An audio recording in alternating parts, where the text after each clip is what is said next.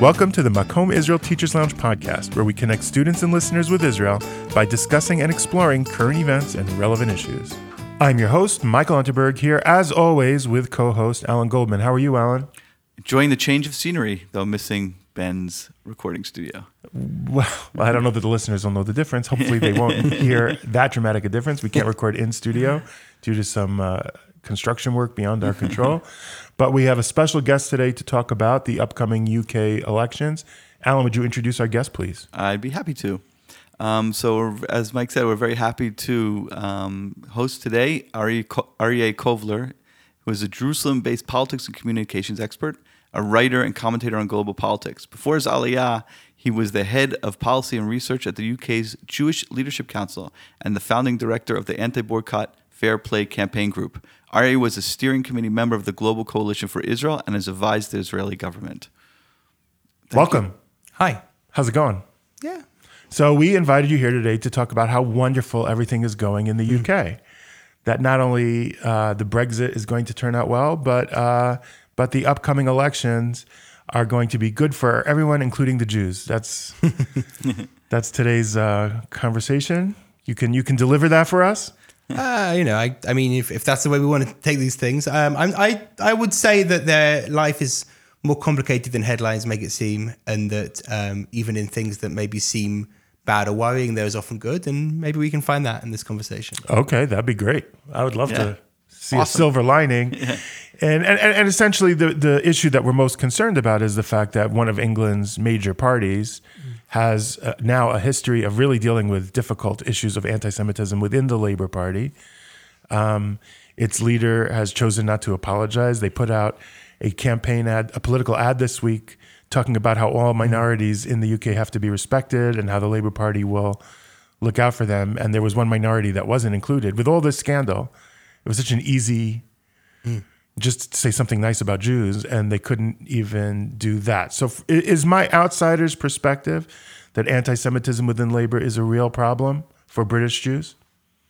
Yeah, no, I think that that's right, and I, no, I think it's very clear that you would see that the vast majority of uh, Jews in the UK, particularly, especially those that are somewhat engaged with their Jewish communities and their Jewish identity, are concerned, um, very concerned about um, what's happening inside the Labour Party um, the way in which they have dealt with their kind of anti-Semitism crisis, I guess you should call it, um, and instead of making that crisis you know, better and, and, dealing with it in a constructive way, have taken steps that have exacerbated it and made it worse over this period of, ooh, must have been coming up to three and a half years now four so years you, that we've been dealing with this. But not, we don't obviously need a detailed history, but can you give us some background of where this comes from? What within the Labor Party in general and different members of the Labor Party, and also Jeremy Corbyn in particular, who's the leader of the Labor Party.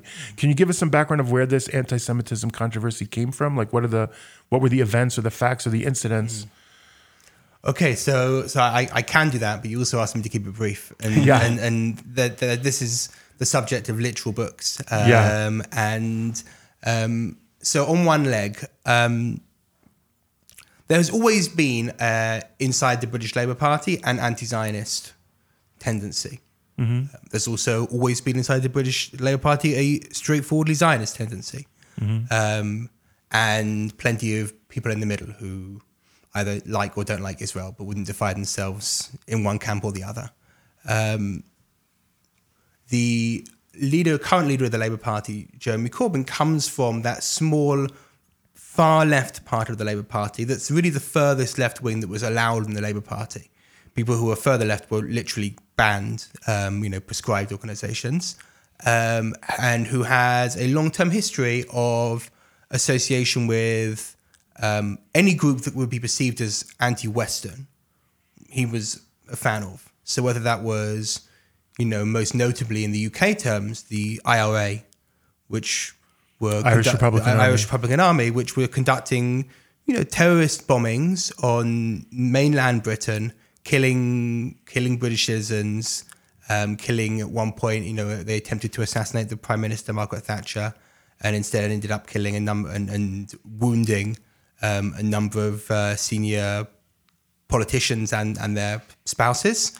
Um, and you know, and then a few days after that incident, Jeremy Corbyn like invited people associated with the IRA to the British Parliament. Um, So so it's not just about us, Mm-hmm. right? Um, but within that, he has also historically been a fan of what was then the PLO during the the 1980s, um, and then um, after the rise of Hamas and Hezbollah, also associated them as being part of this anti-Western struggle. Israel is on the side of America and of Britain, you know, they're part of this Western Western bloc, and therefore he's on the other side, whatever that side would be. Um, and you've seen, you know, pe- people like like him and and other people in that same political space were big opponents of Saddam Hussein in the 19 late 70s and early 80s when he was on the side of the West. And then as soon as Saddam Hussein became against the West, he became a fan of Saddam Hussein. So you have this this kind of uh, this kind of journey. So that's one piece. Um, and that this group was always marginalized and, and out out in the Labour Party, but slowly over the course of 30, 40 years, it was able to move into centre ground. I mean, you realize that from an outsider's perspective, to be to have to have a major leader of a party have supported an enemy of your country while it was at war, and now be the leader of one of the major parties is really politically astonishing. Like the 21st century is super weird. Well, Right.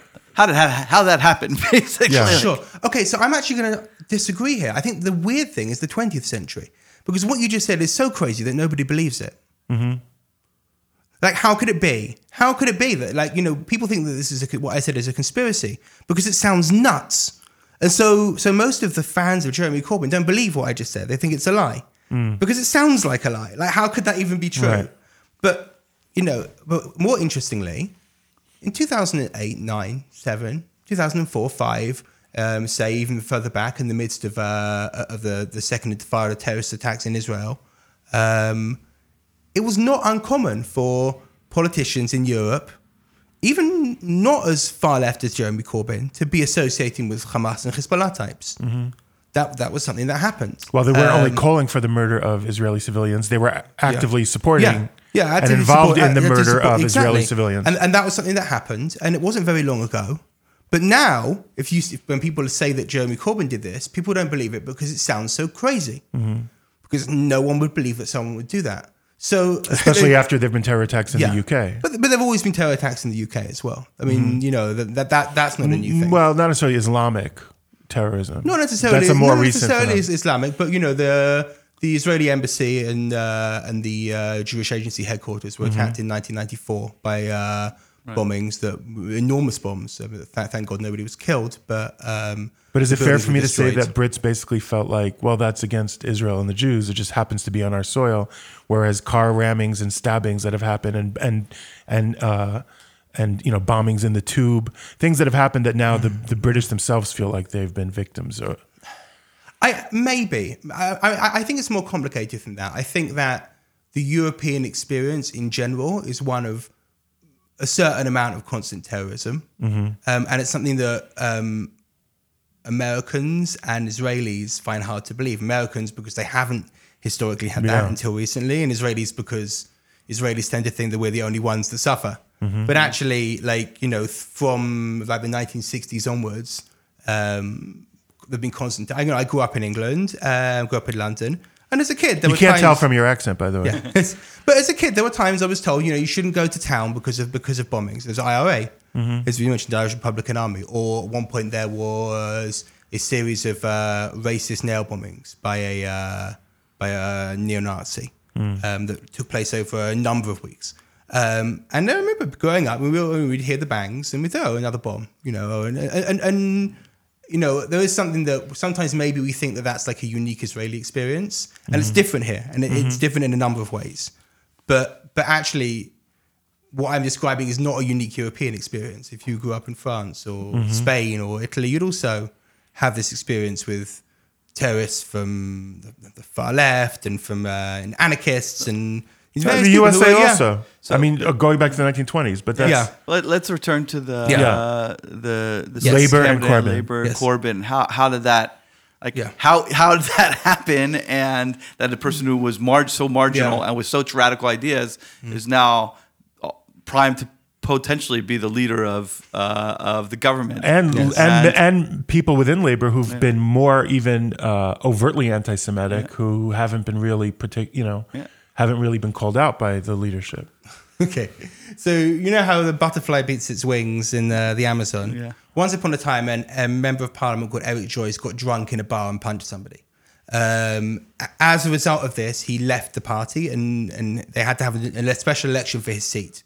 But there was a lot of meddling in that election by the unions, and as a result of that, Labour, in an effort to try and make things fairer and to stop uh, to stop this kind of thing, they changed the rules on how um, how unions can interact with the party and how the leadership election worked. Essentially, they said instead of the, there being some kind of preference for the the current MPs to have a big choice over who the leader is, that they'd open it up to anyone, um, any member of the party, and anyone could become a like associate member for a very small amount of money, and they get to vote in the election.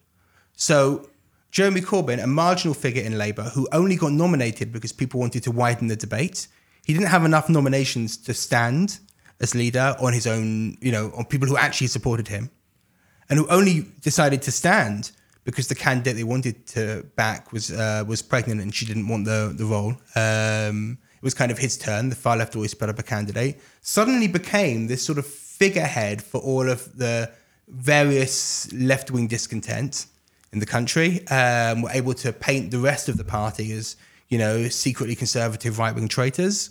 Um, they joined en masse and they elected him. And over the course of the last four years, say, the majority of people who are currently part, Labour Party members, and it's a big party, it's like nearly half a million people, were not members when Jeremy Corbyn was elected. They're there for him. Mm. So it's a different party. Um, and by the way, this is part of the problem. When the anti Semitism row broke, there was a particular incident on a campus in Oxford that, that led to this all coming out, where a couple of uh, people, invo- Labour people involved in uh, student politics in Oxford, were made some anti-Semitic comments to Jewish students, and there was an investigation and a report, and uh, but they were allies or political allies of Jeremy Corbyn's faction. So there was a lot of effort to protect them, not because of anti-Semitism, because they wanted to protect those guys. But after that happened, all these other cases came out of the woodwork. Many of them were a long time before Jeremy Corbyn joined. People on social media who were current candidates or current councillors or whatever who'd uh, who made, were overtly yeah, being anti-Semitic. Yeah, who'd made straightforwardly anti-Semitic comments. Um, you know, Holocaust denial. You know, Jews have big noses. Anything well, you can imagine, right? Um, that's a fair comment. Yeah, and and um, and the party was very slow to act on these. Um, and then it became the Jewish community asked them to. They said no. They said, or largely they said, we are, we're taking our time, we have processes, etc., um, etc. Et um, and as this became more of an issue, as the media got involved, as there was a focus on it, something troubling began to happen. Predictable, but troubling, which is that people who were already anti Semitic began to join the Labour Party. Mm. Because once you know this is the party that will, that will clamp down on the Jews, right and if you're if you're already anti-Semitic, it's the place you want to be, and you want to defend your guy. So so like, I if you'd asked me at the beginning of this process when Jeremy Corbyn was made leader, is Labour an anti-Semitic party? And I said no. Well, plenty of Jews were comfortable in Labour for yeah. generations. No. Yeah. Um, absolutely, and then there's another piece there. If we wanted to talk, maybe we'll get there more generally about the Jewish community's relationship with the government and and like different governments over different parties but they've historically been a lot of good. I mean, I my friends were at, at campus were Labour people. Some of those people are MPs now, mm-hmm. um, and the same has been true for a number of years. Um, because the Labour Party grew, used, used, to at least grow its leaders on campus, and so mm-hmm. does the Jewish community, and so naturally there'd be friendships there. The Conservative Party doesn't grow its leaders on campus, so, so as it happens, so there's a you know it's not the kind of the same sort of relationship. Um, anyway, so so we kind of reached this point where, and we've maybe seen it, and without wanting to get too political, we've maybe seen it in other cases where a leader has a very loud online group of supporters who are also racists, mm-hmm. and a leader who is unwilling or unable or somewhere in between to distance himself from those supporters if that situation carries on for long enough, then they just become your guys. Right. That becomes a key part of your base that you need to rely on. So yeah. there's only so much you can turn on. Yeah. On anti-Semitism because you need the anti-Semites to help you stay in power. Yeah, perhaps the most extreme example of this, which is, by the way, I think, yeah, honestly the best defense of Jeremy Corbyn. In hmm. other words, well, I don't know how anti-Semitic. He, okay, he's he's for terrorism against Western Yeah. things, but I don't know how much Yeah. he hates Jews. He just supports. Uh, he just doesn't distance himself from anti-Semitism because he needs their help politically. Yeah. that's the best case scenario. Except I'd just like to make that note, remind that that what Ari said before about his support of Hamas and Hezbollah. Yeah, So- no, no, he's, he hates the West, I'm saying, well, but he Hamas doesn't have a Hezbollah particular issue with Jews. uh, you know. It's just that he needs anti-Semites to, to, to keep his political power. That's Yeah. your best case scenario of Jeremy Corbyn, which Yeah. is which is awful. Yes.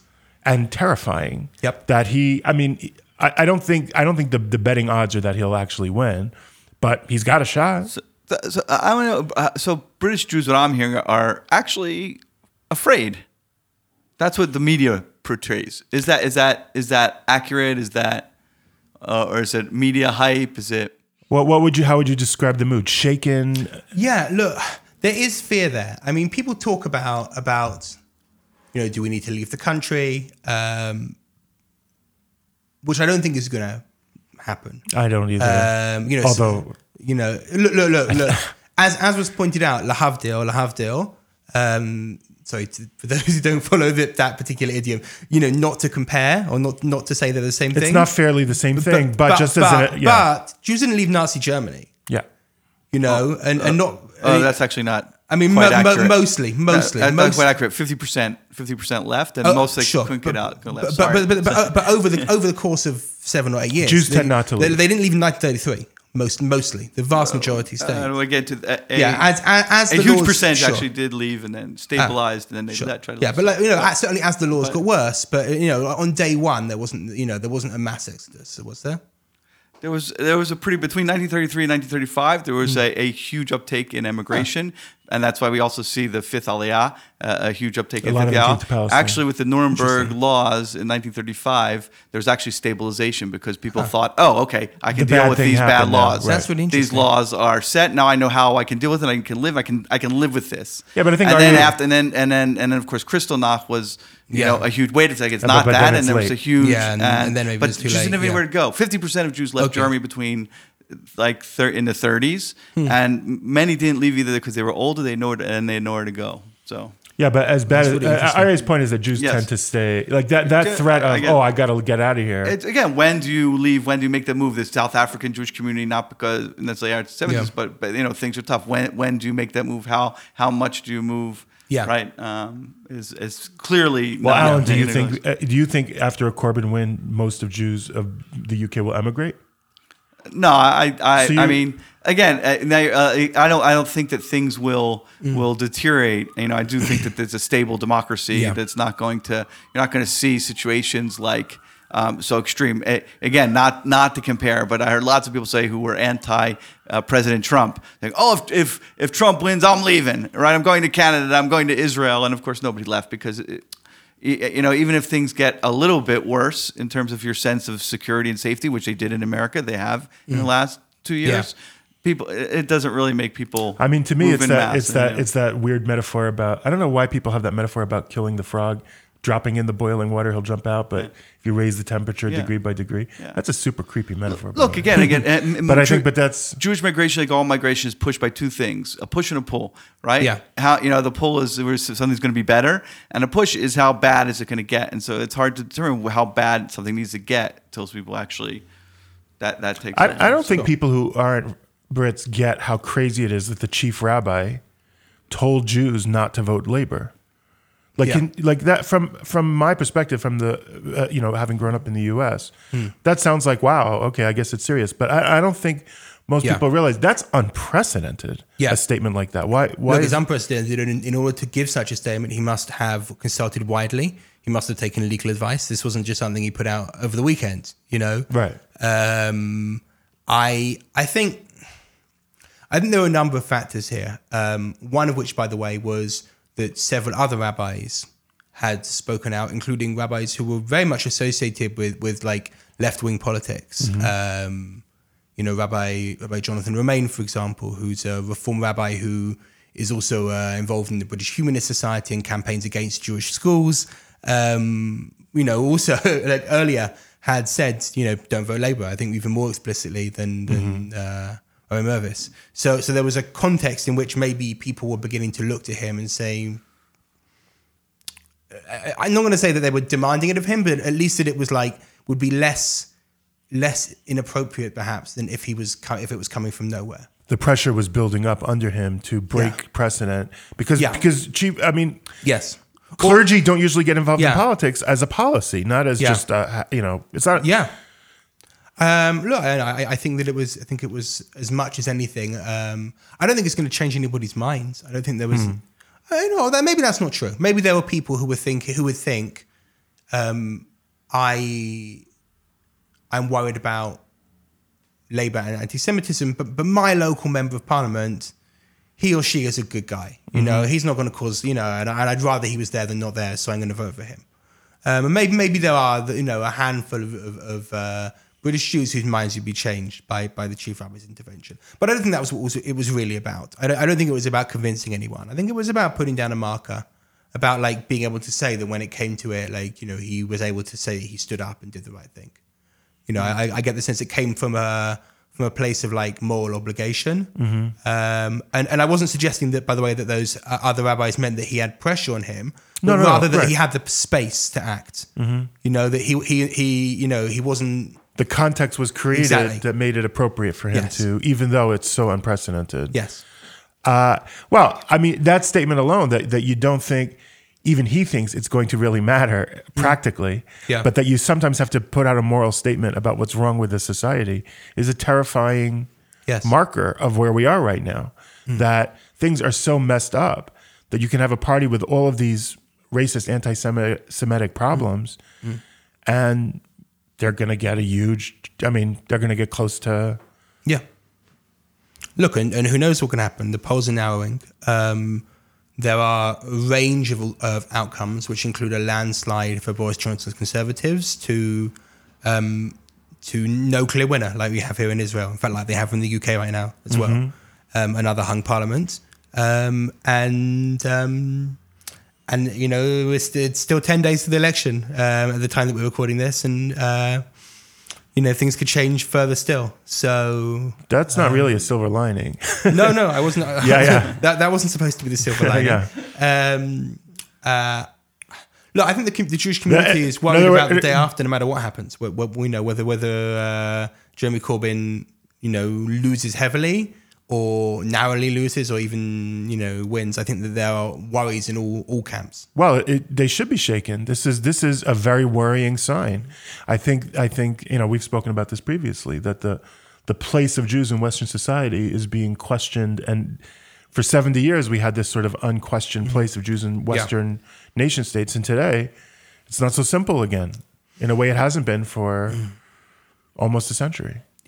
Well, uh, we're talking about silver linings. I mean, I, I think you're right, but I think that the extent to which, at least on the discourse level, things which w- were acceptable, um, say 5, 10, 20, 15 years ago, are now no longer acceptable is, is something heartening. You know, for example, for example, there are lots of people who had made statements which were, you know, transparently anti-Zionist and in at least the grey area of anti-Semitism. That could, or at least, at least the kind of thing you'd want someone to apologise for. You mm-hmm. know, even if they wouldn't necessarily have to resign. Things or things that were inappropriate but were just accepted. And now, can you give an example of what sort of thing you mean, or? Uh, well, I mean, ov- obvious examples would be, uh, you know, Israel has no right to exist. Um, the uh, you know Zionism is a force for evil in the world and must be destroyed. And people um, can't say that today. And I think it's harder for people to, in, at least in the mainstream discourse, mm-hmm. to say that today than it was because because there's what, a focus on it. Because there's a focus on it because there's awareness because there's a bit more understanding of the issue due to due to well, you know the kind of the the media attention and the Jewish community's attention on um, you know what's been happening in Labour. Because in the um, U.S., that has entered the mainstream in a way that it didn't used to be acceptable in the U.S. You now have members of Congress saying that. You have Linda Sarsour, who's an yeah. open advocate, whose whose endorsement has been yeah. accepted by Bernie Sanders, a major mm-hmm. candidate, saying things like that. So that in the U.S., mm-hmm. that used to be unacceptable, and now it's becoming, it's slipping into the mainstream. I, I question that a little bit. Like, I, I haven't there always been? There's always been the kind of Cynthia McKinneys of the world. There's always been two or three nutty people of Congress. I guess what's the difference now is that it's this kind of like online popular movement that supports them. But those Congress people have always existed, no? Uh, as a, a, a, that's what partially makes it mainstream. In other words, the ability to have that conversation. Uh, you had uh, what's his name from Ohio, that guy, that little guy who said pretty anti-Zionist mm-hmm. things. But but the but the way you said it and the openness that you said it and the fact that you were moved to the fringe and your voice mm-hmm. was pretty much shut down yeah. Uh, is different today. I think it's yeah. more it's a more comfortable environment to express anti-Zionism and defend it as not anti-Semitism, even though Jews feel it is. Mm-hmm. To say Jews, you're wrong. You don't know what anti-Semitism yeah. is, is becoming part of the you know global conversation in a way that's yeah. So I would say that the, the opposite process has actually happened in the UK hmm. on the whole. It's complicated because on the one hand you have these marginal nutcases have become more mainstream by being part of the sort of Corbynite movement.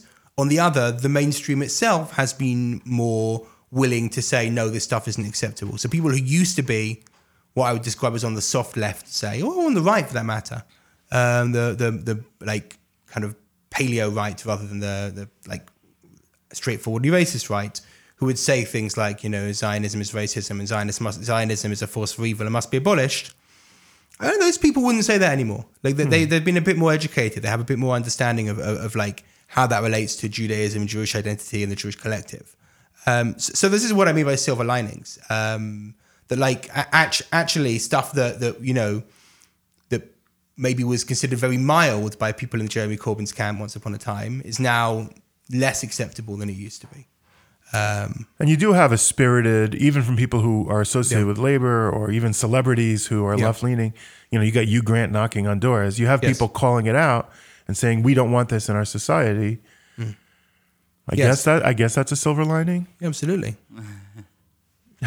yeah, I think so. But I think it goes back to what we were saying before which is um, not before, like in, in earlier episodes, and you mentioned it here now also, which is the idea that, you know, the Jewish question is back in place. So, you know, it's just mm-hmm. part of the Jewish question, yes. right? So, of course, people are debating, oh, can we say this about Jews or can't we say, oh, we can't say this about Jews. So that's a silver lining. But the fact that, that you're even having that debate Right. Yeah. That that that. I mean, that's already, what the 19th, early 20th century yeah, were. That's like, already it, saying, wait, Jews are different on many levels. Jews are different than yeah. other other mm. marginalized groups or minority groups. Jews are different than the the the the majority groups. Jews yeah. are, like Jews are uh, once again stand in their complete own category. Right. And that that is. It's not that um, after the Dreyfus trial, all French people said Dreyfus should stay in in prison. Right. There was a vigorous defense that we shouldn't that, treat him differently because I mean, he's Jewish. And in fact, he should he should be treated with justice. Although he's Jewish because he's French, it doesn't it shouldn't matter. There was that side of the debate. That's why but, there was a debate. That's why there was a debate, debate right? Drive but there was a good chunk of France that said, "No, no, no, let's just let him rot in prison rather yeah. than put." As, so the the Jewish question isn't that nobody defends the Jews. Yes, exactly. It's that the Jewish role in society is is is up for debate. Yeah, and there is a pro-Jewish side of that debate, but the fact that it's being debated is what's changed over the last. Yeah. Oh, uh, that hasn't. I just don't think the Jewish question has been actively debated, and it is again. So, and that's what we, I think that that sounds to me like is what Ari is saying, and he's seeing the silver lining, which is yeah, true that there are people who. uh, there's at least there's a you know, at least there's a philo-Semitic side to the yeah, Jewish question, exactly. and not just an anti-Semitic side to debating the yeah. Jewish question. Is that the? Yeah, look, look I, I, think what you're saying that there's something to it. Um, when I shortly after, or maybe it was just before, but it was clear he was going to win. Shortly after Jeremy Corbyn was elected, I, I, was visiting the UK and I remember meeting with a couple of the big Jewish organizations there. And one of them said something that stuck in my head, um, which was, We don't want this to be about us. This doesn't need to be about the Jews. This isn't about the Jews. Let's not make it about the Jews. Um, and obviously that didn't work, um, right? because, because it's become about the Jews. But but like the Jewish community did its best to not make this about the Jews, and I think that there is some kind of a feeling that like just we just don't want part of this anymore. We know, like, leave us alone. Leave us. Yeah. That, you know, that, that, I had someone, uh, a couple of my friends. You mentioned this vi- at the top of the show. This uh, video that talked Labour put out, yeah. talked about minorities and didn't have Jews. I had friends who were like, you know, I feel bad uh, that I, that Jews aren't mentioned in this video, but maybe I'd feel worse if they were because I just don't want to be talked about anymore. Leave me alone. Um, and I don't want to be talked about by Labour and by people who don't like me trying to use my image and my whatever. Uh, you know, just, we just don't want to be part of this debate. Let, us let, go back to normal. Um, and I well, wonder if the last 70 years are, mm. are normal mm. or if we've been in a bubble. Right. I, mean, I actually just had a question that seems a bit, you know, that we haven't talked about. But what size is the Jewish community in the UK? It's around quarter of a million. Um, and what percentage of that is the UK? Oh, so there's about 70 million uh, people in the UK. So I don't know, a small percentage. Thirty-five percent, something like that. Thirty-five point, not thirty-five. Yeah, yeah, yeah so, so, something like that. Um, it's like under one percent. Yeah, yeah, it's extremely like, geographically concentrated in uh, in London, uh, Manchester, Leeds, a little bit in Glasgow. Right. You know, one of the other places. It's a tiny community, really. tiny community. Um, you know, it, its voting power because of its geographical concentration is very limited as well. You know, mm. there are a handful of constituencies that the Jewish vote can swing. You know, five or right. six um, out of a parliament of 650. Right. Um, and yeah, I mean, look, you know, Jews, as in many places are, are active in public life, are successful, philanthropic, and so they're a conspicuous minority beyond their numbers. Yes, and if you stop people in the street and ask them how many Jews there are in the UK, and and I've haven't done this for a while, but I have done it in the past as you know part of a youth movement mm. exercise people come up with huge numbers, you know, 10 million, 50 million. well, that's an old, yeah. I mean, yeah. In, in, the Roman Empire, you have right, you have mm. writers saying yeah. it must be one out of 10 yes. Roman citizens is a Jew, which is impossible. But yeah. That's how it felt. That's how it felt. Yeah, that's, that's unnerving. Yeah. Return of the Jewish question is, mm. uh, I think, my read on this. Yeah. And look, there are, I don't. I think it's extremely unlikely that Jeremy Corbyn's going to win this election. Mm-hmm. Um, and I think it's reasonably likely that when he loses, he will shortly afterwards no longer be leader of the Labour Party. Mm-hmm. how many times can you lose? And I know we're entering an era where all politicians are really old, but like, you know. Mm-hmm. Um, but what I, have heard from from from some British Jews is we don't want to be blamed. Mm-hmm by by his supporters. You know, you're the reason why our guy didn't get elected. Mm. You, and you know, in in the in the discourse, uh, uh, uh, you know, political discourse, you're the reason for if this government cuts benefits and then people are poorer, you made them poorer. Jews, you know. You you uh, you put people homeless on the streets, Jews. You're already hearing some of this in campaigning, mm-hmm. Mm-hmm. not addressed in, in in such stark terms, but you know, if you if you aren't prepared to put aside this, you know, the anti-Semitism issue. Yeah, I understand you care about that, but like, but think think of all the poor people who suffer under the conservatives, or you know, think of the disabled people who won't get as good benefits. You know, the right. kind of standard things one side says against another in politics. So either um, way, anti-Semites are gonna. This is gonna be a springboard to a retrenchment of anti-Semitic energy. Yeah, and I think there's a real possibility for that. I mean, don't get me wrong. I think it'll be worse if he wins. Um, I'm not worried that a Jeremy Corbyn government will introduce anti-Jewish law, even anti-Israel laws, particularly. Mm-hmm. Right? You know, the uh, limit. He, his party policy is to have a limited arms embargo on Israel, but actually, the British government already has everything that he's planning to do, um, and has done for some time. Um, the um, but what the, that message will send to his supporters that they will see it as a vote for them. It's empowering. Yeah, mm. it's extremely empowering. It's you know all you people said that, that we, the anti Semites, were a minority, we were isolated, that we were wrong. And now look, the British people have given us a vote and we are in charge now. And so I think you saw a little bit of that in the States um, without wanting to get into too, compa- too comparison. Um, that like, I think it's hard to argue whatever your personal feelings are about the current president, that like there weren't a small minority of extreme racists who saw that vote as empowering for them. So if Corbyn wins, um, it's empowering to racists, and if yes. Corbyn loses, it's empowering to racists because yes. it'll, raise their resentment. Yeah, uh, empowering to racists and giving them something to be angry about. I don't yeah. know. I think I'd rather give racists something to be angry about yeah. than empower them on balance. So we'll take it. Yeah. Right. All right. Well, there's our silver we'll lining, folks. We got we got it. All right. So let's let's close it before uh, we get even worse news. But uh, look, I, I, all joking aside, it's it is it's a very disturbing moment for European mm-hmm. Jews and British Jews in particular. And I would say Jewish history, that, yes. that, that, that mm-hmm. life in the West is becoming more complicated. Yeah. Yeah. Thank God things are simple here in Israel. Yeah, Israel, everything's groovy. All right. So thank you so much, Arieh, for explaining it to us and bringing us your perspective, which we needed to sort of just get a deeper hold on what's going on before the election. So we really appreciate your time and insight. Thank, thank you, you, Alan. Thank you. Thank you, Mike. And thank you, Ben, for engineering us off campus uh, in our offices for this episode. Thank you so much. Bye bye. Thanks for listening to the Makom Israel Teachers Lounge podcast. Don't forget to share, subscribe, rate, and review. Join us next time.